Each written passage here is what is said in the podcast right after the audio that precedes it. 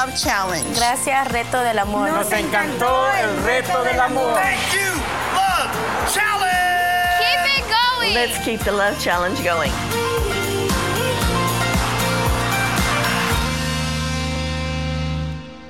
Well, good morning, everyone. Thank you so much for being with us. And all of you who are online right now, we're so grateful that you're worshiping with us today. Some of you live in a different state in the country or a different country in the world, or you are living in different places all over the state of Texas, and you are here and you are part of the service, and we're so grateful that you are. And I am so grateful for all of those who are in person, yay, God, for you, on all of our campuses, and we've gathered together to praise God, to worship the Lord together, and to be with each other.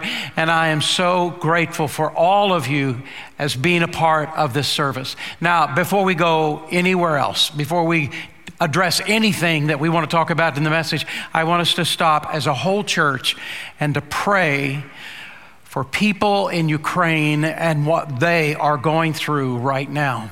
Let's bow together for prayer. Father, I do not know the latest. I don't know the update. I don't know what is happening in the, the um, capital city. I don't know what is happening in other places in the country, but oh God, I, my heart goes out for these people.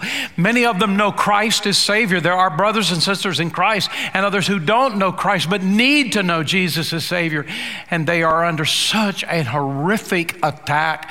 God, we ask that you would be with them. We pray for a David and Goliath moment that happens. We pray for rescue that happens in this country. We pray that you would strengthen the president of Ukraine and that you would strengthen those leaders all around that country and the young men and the young women that have taken arms and the, and the older men that have taken arms. And we ask, Father, that you would give them the courage and the wisdom they need to stand at this moment. We pray for your help with them. And I pray, Father, for the Russian army that they would come to a realization that it's wrong and they would walk away. I pray that you would take Vladimir Putin out of office. I pray that you would destroy his leadership in this nation. I pray that you would rescue the nation of Russia and the people of that nation from his leadership. Father, I pray that you would be with our president and our Congress and all those who are in leadership who are working so hard during these days. Give them understanding and wisdom and direction and courage. And Father, may the whole world stand. May the whole world stand in prayer to you and cry out to you for help. We pray in Jesus' name. Amen. I heard this stated by someone, I don't know who it was, but the statement I thought was amazing. When democracy is under attack anywhere, it is under attack everywhere. And that is why people in freedom need to stand with other people in freedom. And I am grateful for the fact that we are doing that. All of us have times in our life in which we face hurtful and difficult moments in our life. And sometimes when we face those times, it's not a big deal. There is not, it's not really that big of a problem. We just blow it off. We're fine. We go on. But there are other times in our life we face great difficulty and challenge in our life. And we don't know what to do. We don't know how to deal with this. Someone has hurt us, someone has done something, someone is offended. And now, how do we deal with this issue? I want to talk to you today about the challenge of forgiving. I didn't recognize the names. I should have, I guess, but uh, these two women were in their 20s and 2001. What courage! That these women had. They were in their 20s in 2001 and they left this country and they went to Afghanistan to tell people in Afghanistan about Christ. And it wasn't just two people, there were actually eight. There were six beyond these two. One of those was Dayna Curry, another Heather Mercer. Missionaries who left our country went to Afghanistan to share the gospel. But all eight of these individuals who did this were all abducted by the Taliban in 2001 and they were put on trial in front of the Taliban and they were convicted of telling people about Jesus. But in most, if not every Muslim country, that's against the law. And in some countries, you can pay with your life, and this is the Taliban. And so m- uh, millions of Americans started con- being deeply worried that, and in prayer for these eight women who were so brave to go, but now they are in a position we don't know whether they will take these women's lives or not. And people were praying and praying for these eight ladies. And then, suddenly, out of nowhere, on November the 16th, 2001, all eight of them were released. There had to be some kind of a deal that was struck behind the scenes. All of them came back to the United States and there was celebration and people were so relieved, so grateful. All the reporters there asking them all these questions that we would anticipate them being asked. And one of those questions that was asked the answer, I mean, we, we could have anticipated the question being asked, but the answer was pretty surprising until we got the explanation. The question that was asked by one of the reporters was What was the greatest challenge you faced during this whole months imprisoned, all of this ordeal? What was the greatest challenge you faced? And the answer was, the hardest thing we faced was trying to learn how to get along with each other. But then, when the explanation came, they said, all eight of us were in a tiny little room. Every minute of every day in a tiny little room. We didn't even know each other that well when we left. And now we're in a room, and it's not just for a day, it's not just for a week, but for months.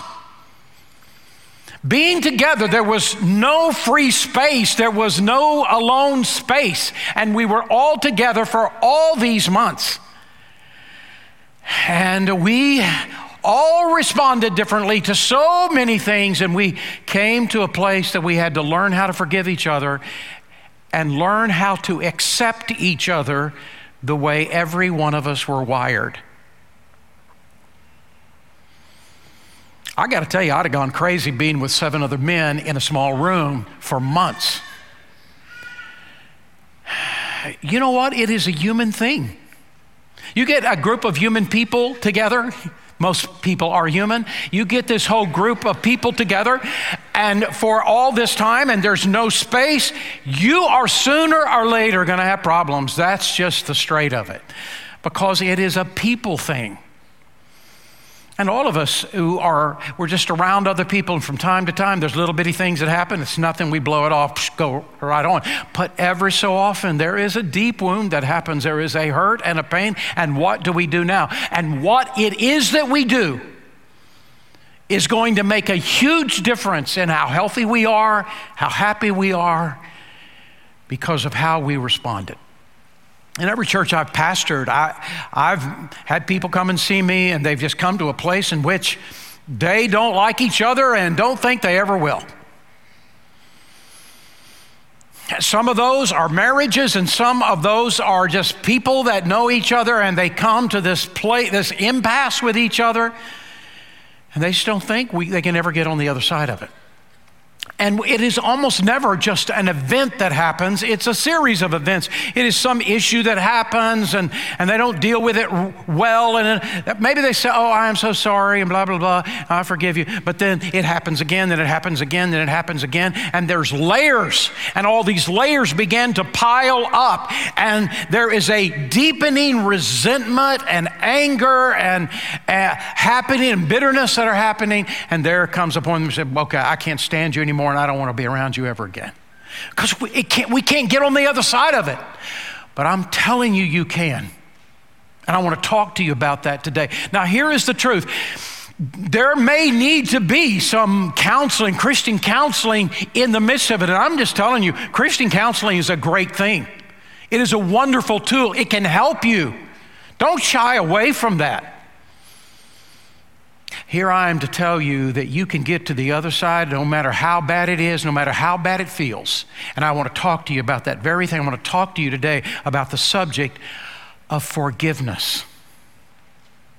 We've been going through the love challenge in the love chapter. 1 Corinthians 13 is called the love chapter, has been called that for hundreds of years. And we have been going through this chapter together, asking God, teach us afresh what it means to actually love another person. Love isn't a feeling, love's a decision. Show me what it means to actually love someone else. And this whole love chapter actually begins in 1 Corinthians chapter 12 and verse 31 when God says, Let me show you a better way to live. And then it's capped with 1 Corinthians 14, verse 1, in which God then says to us, Let love be your greatest goal in life. So, over the course of nine Sundays, this is the eighth Sunday. Next week is the last Sunday of the Love Challenge. Every week we have been challenging, letting the Bible challenge us with a phrase, going phrase by phrase, of the next aspect of what true love really looks like. And today we have reached the eighth of the nine challenges. So let's take a look. We come to the end of verse 5 of 1 Corinthians 13. This is the eighth week, and we've only made it five verses. Mark Hartman, what is so wrong with you? You are so slow. But listen to what he says Love is patient, love is kind, it does not envy, it does not boast, it is not proud, it is not rude, it is not self seeking. It is not easily angered. Every single one of those we have taken on in this series, and last week was it is not easily angered. And we discover the Bible does not say anger is a sin.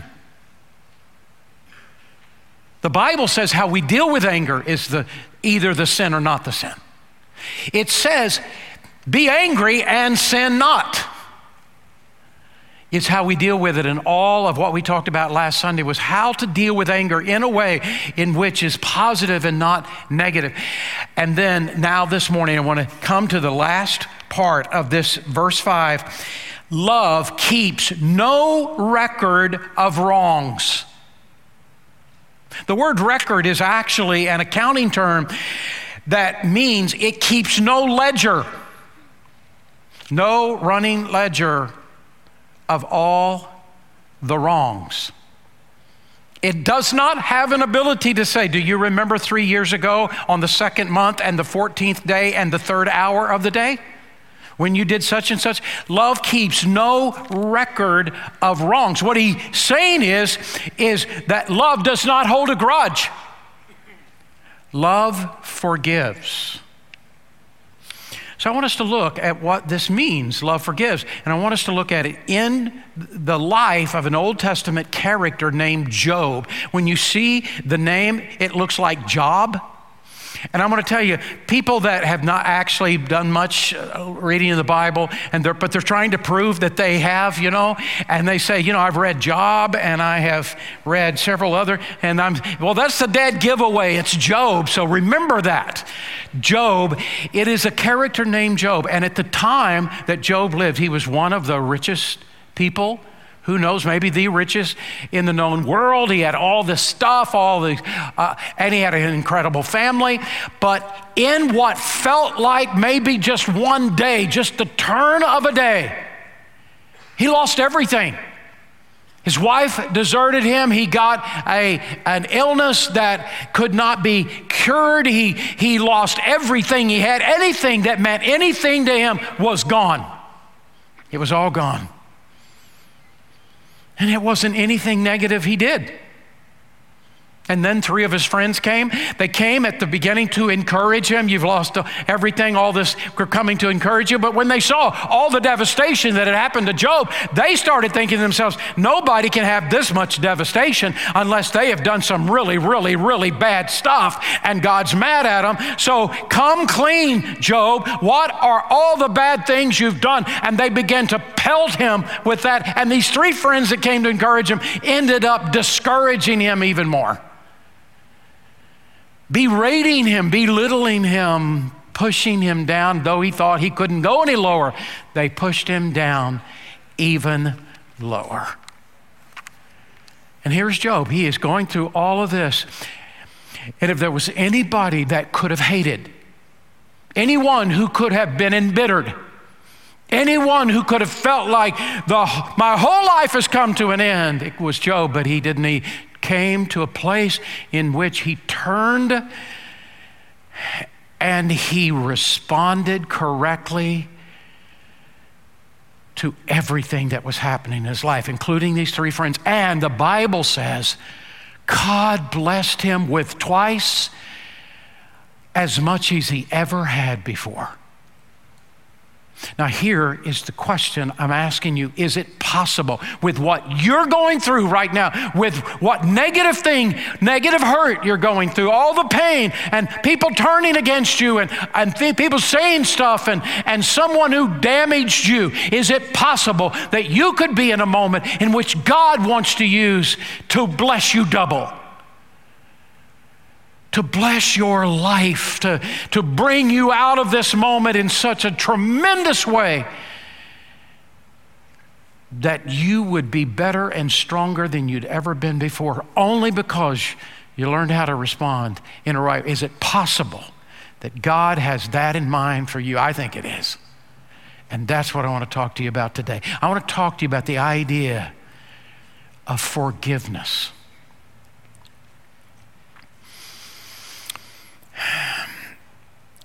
There are four principles to the journey of coming to the place of releasing. No matter what someone did to you, coming to the place of healing. And I want to take you through those four principles. Four principles of how do we release the hurt that has come into our life. The first principle is simply this admit that you are hurt. I know that sounds silly, doesn't it? But here's the truth there are many people who, trying to be tough, trying to be strong, try, live in denial. I'm fine, it's not a problem, I'm fine. And they keep right on going, but the truth is, it is eating them up inside. When we bottle it up, it creates more pain than we realize. As one per- person put it, when I repress my hurt, my stomach keeps score. And one of the most important things that you begin this whole thing, how do I get to the other hurt, is to acknowledge the hurt.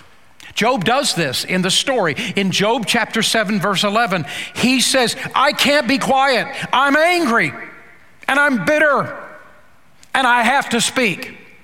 He wasn't announcing that to a crowd, he was announcing that to himself. He was admitting to himself, I've been wrongly treated. And I'm angry and I'm bitter, and I'm going to just put it right out there. I'm admitting the truth about me. He doesn't just admit it about himself, he admits it to God. Listen to what he says in Job chapter 10, verse 1. Listen, he's talking to God, he's praying. Listen to my bitter complaint. Don't condemn me, God. And then he lavishes all of that complaint. He just throws it out there. And he explains everything he's going through and how he's been mistreated and what's been ripped from him. And he lays it all out there for God to hear. And I'm going to tell you, he did it right. He started out being honest with himself about the pain that was actually in his life, and he was honest with God. And this is the first step. As simple as it may sound, this is the first step to releasing your hurt. The second thing is this identify those who hurt you. And you're probably thinking, that won't be hard. It's so and so, or so and so, and so and so. But actually, I wish I would have worded it better because that's not really what I'm after. What I'm after is I want you to come and see in balance, in fullness, the person that hurt you are the people that hurt you. And what I mean is, everybody has strengths and weaknesses, and they have strengths as well as weaknesses too. Have you noticed that when we really like someone, you know, there's somebody we spend a lot of time with, we like them, we know them, we, we, we enjoy their company, and they do some dumb thing. We just blow it off. Oh, yeah, they did some. But I'm going to tell you, they are great people. This is a great person. It's nothing what they did. It's not, no, no big deal. But did you also notice, have you also noticed that when you don't like someone and they do something good, it's really easy to blow it off. Oh, yeah, he did something good, but I'm going to tell you, that guy is a no good. Let me tell you about that guy. The truth is, every person, and even the people that mistreated you, the person that mistreated you, every single person has strengths and weaknesses, everyone. And what I'm really saying is come to see the whole person. That part of coming to the place of releasing your hurt is coming to be honest in your own heart about the whole person, even the good things about that person's life to step back and say, you know, that person really hurt me, but I've seen so many good things about this person and identify those things for yourself. And I'm going to tell you why. If you see the whole person, not just the bad things the person did, but good things the person has done, it will soften your heart. And that is part of the boundary that is holding us back from releasing the hurt. It's coming to see the whole person and being honest in a balance about the good things of that person as well as the bad. When we come to recognize the fact that God loves that person as much or more, well, not more, as much as He loves you, and that person has done as much good or more as you've done for God, when we come to see that person in a different light, to see the fact God loves that person too, and that person has been used by God to do great and wonderful things too, it softens our heart toward that person. Part of the reason we don't let ourselves do it is because we don't want our heart softened. We want to justify our anger. But the greatest way to get rid of the hurt is to admit that you hurt, and number two, be willing to see this person in balance and in fairness. The third thing is this then release the offense. Release the offense.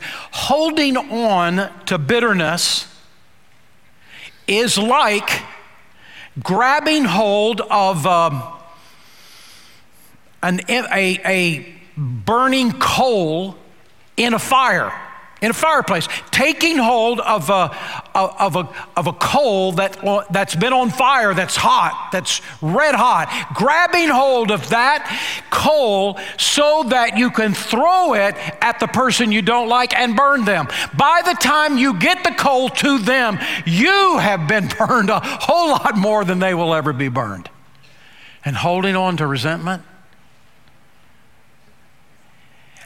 does far more damage to you than it will ever do to the other person. Did you know that rattlesnakes, if you corner a rattlesnake, they get so angry that sometimes they bite themselves? No, I was stunned by that. May that be my story if I ever get around a rattlesnake. He got so mad at me, he bit himself. May that be the story. This is exactly what harboring hate and resentment and bitterness against other people does to you and to me. It hurts us worse. Job's friends had hurt him. They were disloyal. They criticized him. They misunderstood him. They wounded him. And Job didn't do anything wrong. He didn't do anything to them. He was innocent. And yet, he came to a place in his life that he released them. He released his hurt against them. Why is it so important to release the offense? For all of you who are like 15 and a half, 16 years of age, you're learning how to drive, and the rest of us are very, very afraid.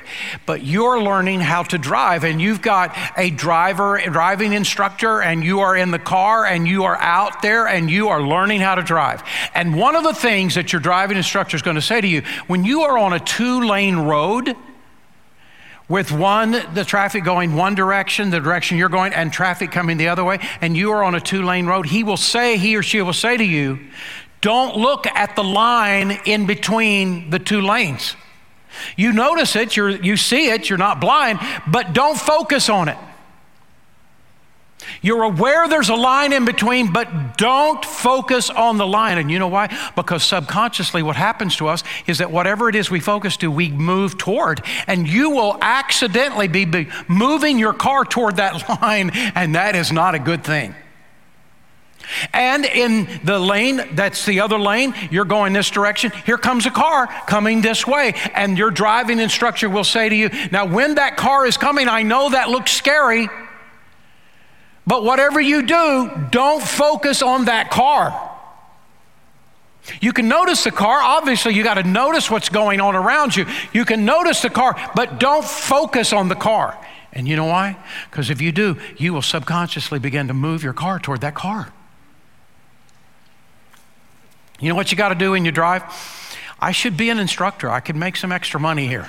Here's what you do when you drive you put your, your focus on the center of your lane. You notice everything around you, but you keep your focus on the center of your lane. And if you do that, you will drive straight as an arrow because you will drive to where your focus is. Now, why am I saying all this? Some people, when they're growing up, they, they grow up in a dysfunctional family. I heard one person say every family is dysfunctional in one way or another. I don't know. But maybe in a dysfunctional situation where the dad was abusive or the mom was abusive, and then they grow up to be adults and they say to themselves, I am not going to be like my dad. I'm not going to be abusive like my dad.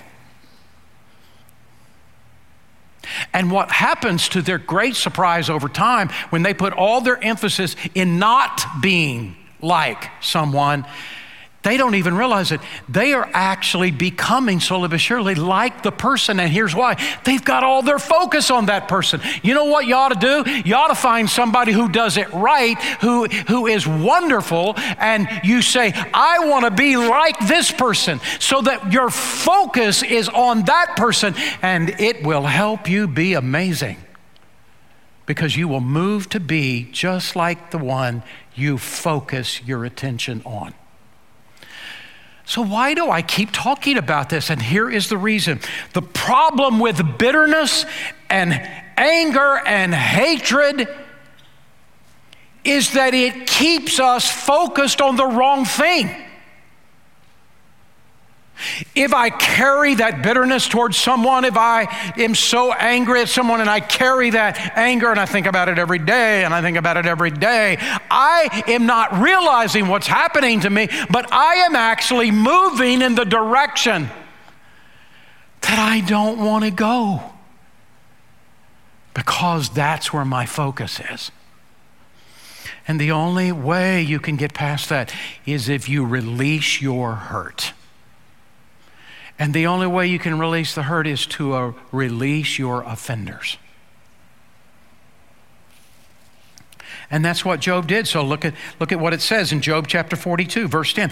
After, circle the word after, after Job prayed for his three friends, not praying, oh God, bring fire from heaven on my three friends. No, wasn't that prayer. It was good prayer. We even have the prayer. When he prayed good things for his three friends, God made him prosperous again and gave him twice as much as he had before. And is it possible that God could use this moment in your life in which you feel pain, you feel hurt, you're disappointed, but you respond well to it and you give up your hurt and your offense and the offenders and you give them up? And God uses this moment in your life to bless you.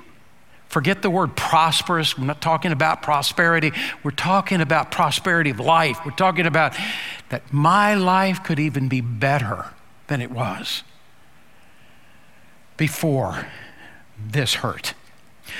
Jesus is the one that said this. For if you forgive men when they sin against you, your heavenly Father will forgive you. But if you do not forgive men their sins, and he's not just talking about men here, anybody. When you do not forgive another person when they've hurt you, they've wounded you, they've done, you cannot believe, Mark, what they did to me. When you forgive them, God forgives you. But if you do not forgive their sins, God will not forgive your sins. It's right there in the Bible. And I didn't write it, Jesus said it. And is it possible you're putting yourself in a position in which, oh, God, forgive me? No. Oh, God, forgive me this? No. No, no, no. You got to go get this relationship right. You got to go, you got to at least release the pain and release the offender, and then the answer would be yes. And you may be thinking, I'm not doing that because if I do that, I let that person off scot free. And I've had the same thought before. But there are three reasons why we must do it. We must release our offender. First, because you can trust God to deal with your offender. Listen to what the Bible says in Romans chapter 12 verse 19. Don't take revenge, my friends, but leave room for God's wrath, for it is written, "It is mine to avenge." This is what God says.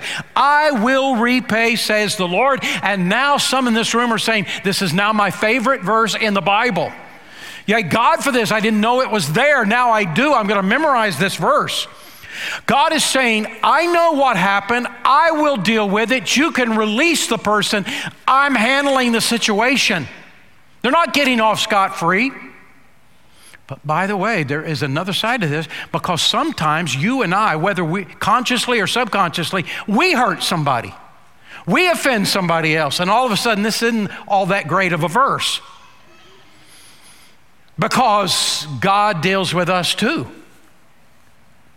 God is saying to us, Would you release your offender? I'll handle them, I'll take care of them. You don't even know, I'm already at work in their life. I'm already going to handle this thing very, very well. You can release it. Second of all, because God promises to take every offense that we hand over to Him, He takes them all in order to accomplish his great purpose in our life. And so listen to what it says. This verse we've heard so many times, Romans 8 28.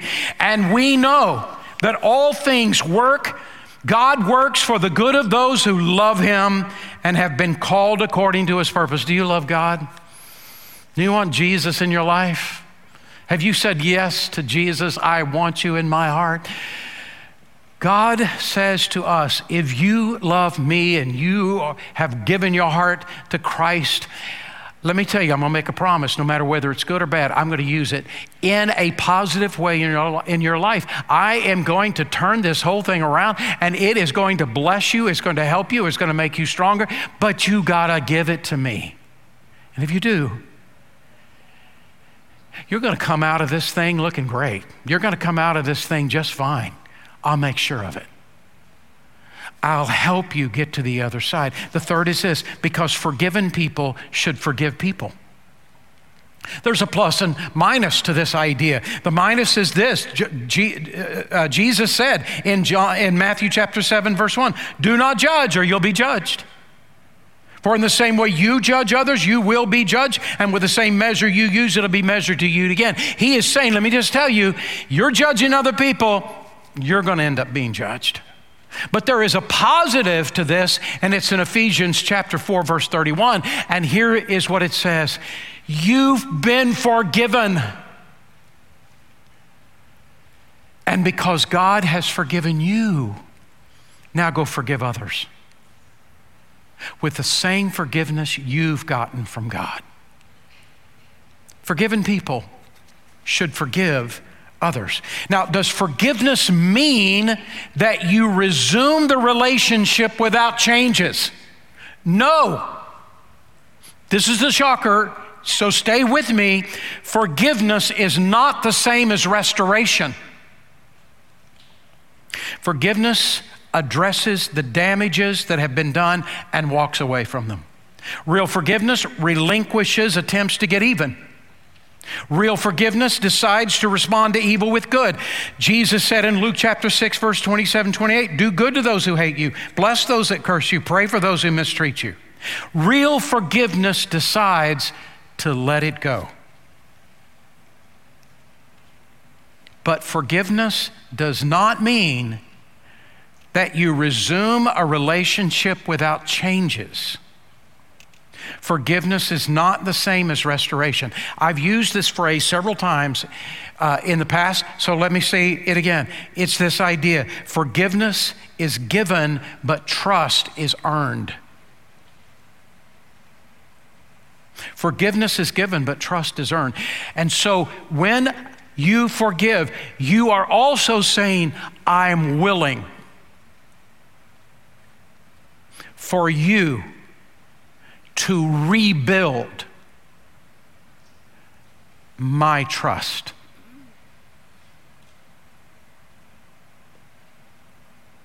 But now the ball's in the other person's court because here is the thing we give freedom, we give forgiveness, rather, we give forgiveness, but we have to earn trust. And when we break trust, we have to re earn it.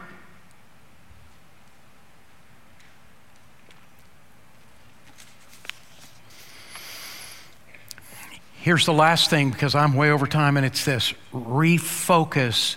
The fourth principle is this refocus your life.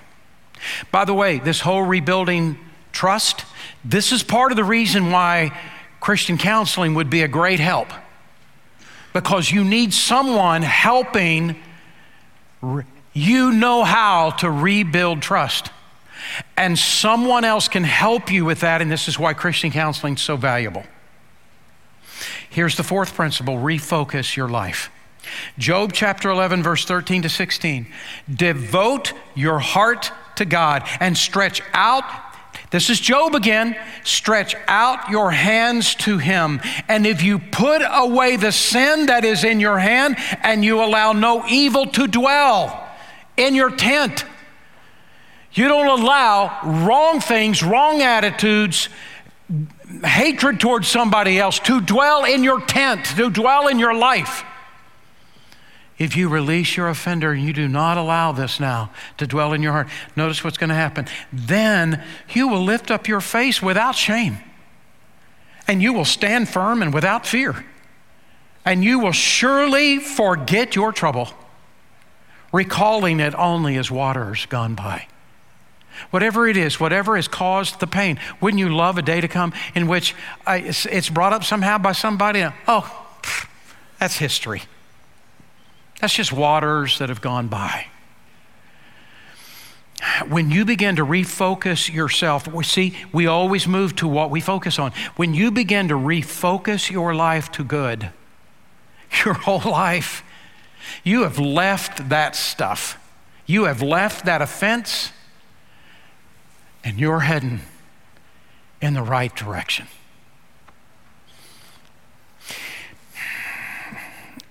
Now, look, I know some people have said to me, yes, but let me tell you something, Pastor. I did what you said and it didn't work for me. And here's what I mean. When you said I should forgive, I forgave that person. I prayed and I forgave the person. I even told the person I forgave them.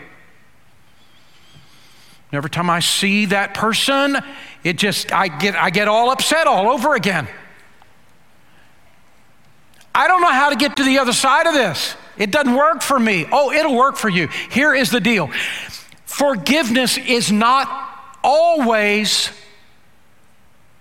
an event, Sometimes forgiveness, especially the deeper the wound has been, sometimes releasing the pain is a process. Sometimes it takes a while. Sometimes forgiveness is layered. So here's what I'm going to say to you. Here's what you can do. It'll work for you. What happens is you've forgiven somebody, and then to, when one of two things happen, this is when all the bad, the bad feeling comes back up. You see the person or you hear the person's name. Ah, as soon as you hear that person, all that feeling comes back up again. So, what do you do? I've already forgiven the person, but here it is all back. Here's what you do you forgive the person again. Now, don't go to the person, good grief every day, going, and, by the way, I'm forgiving you again. Don't do that. That is not going to be work out well. This is between you and God. You go to God and say, God, yesterday I forgave this person. I'm still having today bad feelings, and I just want you to know I am forgiving that person again. Just between you and me, God, I'm forgiving that person again. The next day, I'm forgiving that person again. The next day, I'm forgiving that person again.